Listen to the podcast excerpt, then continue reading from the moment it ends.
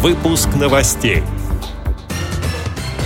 Министр труда отметил приоритет государственной политики России в поддержке инвалидов и женщин с детьми. В Саранске завершился городской молодежный форум инвалидов по зрению. В Нижнем Новгороде состоялся показ фильма «Частная пионерская» с тифлокомментарием и субтитрами. В Петрозаводске подвели итоги состязаний по бильярду среди спортсменов с инвалидностью. Далее об этом подробнее в студии Дарьи Ефремова. Здравствуйте. Занятость инвалидов и женщин с малолетними детьми – один из приоритетов государственной политики России, заявил министр труда Максим Топилин на встрече G20 в Пекине. РИА Новости приводит слова Топилина. Цитата «Россия начала стимулировать найм инвалидов на открытом рынке труда фактически с 2013 года, когда мы стали выделять средства федерального бюджета на оборудование рабочих мест для инвалидов. В 2013-2015 годах выделялось в среднем 70-100 тысяч рублей на одно место. Конец цитаты. За этот период для людей с ограниченными возможностями здоровья было создано более 44 тысяч специальных рабочих мест. Министр также сообщил, что в России около 3 миллионов 900 тысяч инвалидов находятся в трудоспособном возрасте. Из них работают 948 тысяч 800 человек.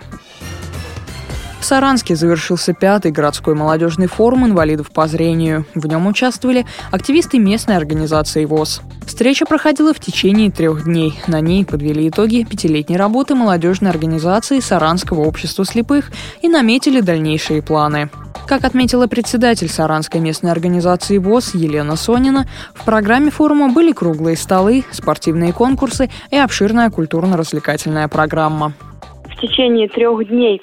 Для ребят были организованы тренинги, деловые игры, различные встречи с интересными людьми, круглые столы по теме доступности, начиная от технических средств реабилитации, заканчивая службой сопровождения на железнодорожном транспорте, ну и, конечно, в метро, потому что наши ребята очень активные, и они периодически все-таки куда-то выезжают, частности, в столицу нашей Родины. А, помимо каких-то рабочих моментов, для ребят была организована очень большая культурно-развлекательная программа. В рамках этого форума в течение трех дней мы посетили конный клуб, музеи. Мы пытались прорваться в наш парк культуры и отдыха, к сожалению, нам помешала погода, но настроение от этого у ребят не испортилось. Ну и, соответственно, завершили мы все торжественным праздничным ужином. В Нижнем Новгороде состоялся некоммерческий показ снятого в Дзержинске художественного фильма «Частная пионерская» с тифлокомментарием и субтитрами. Он прошел в рамках третьего традиционного фестиваля «Нижегородский кинограф». Художественный фильм «Частная пионерская» режиссера Александра Карпиловского снят по мотивам одноименной книги уроженца Дзержинска Михаила Сеславинского.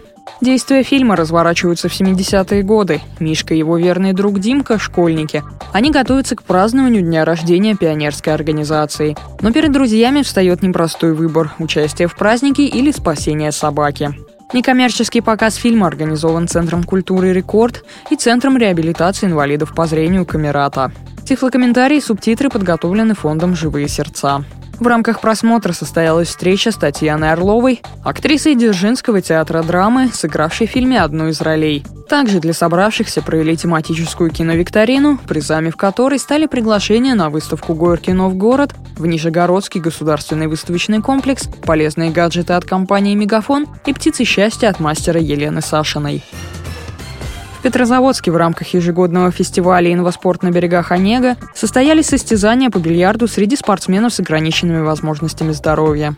Карельскую республиканскую организацию ВОЗ представляла Ирина Панкратьева. Она заняла первое место в женском зачете.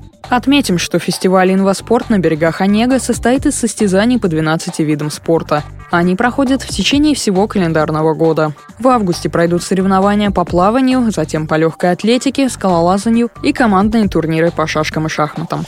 С этими и другими новостями вы можете познакомиться на сайте Радио ВОЗ. Мы будем рады рассказать о событиях в вашем регионе. Пишите нам по адресу новости собака ру. Всего доброго и до встречи.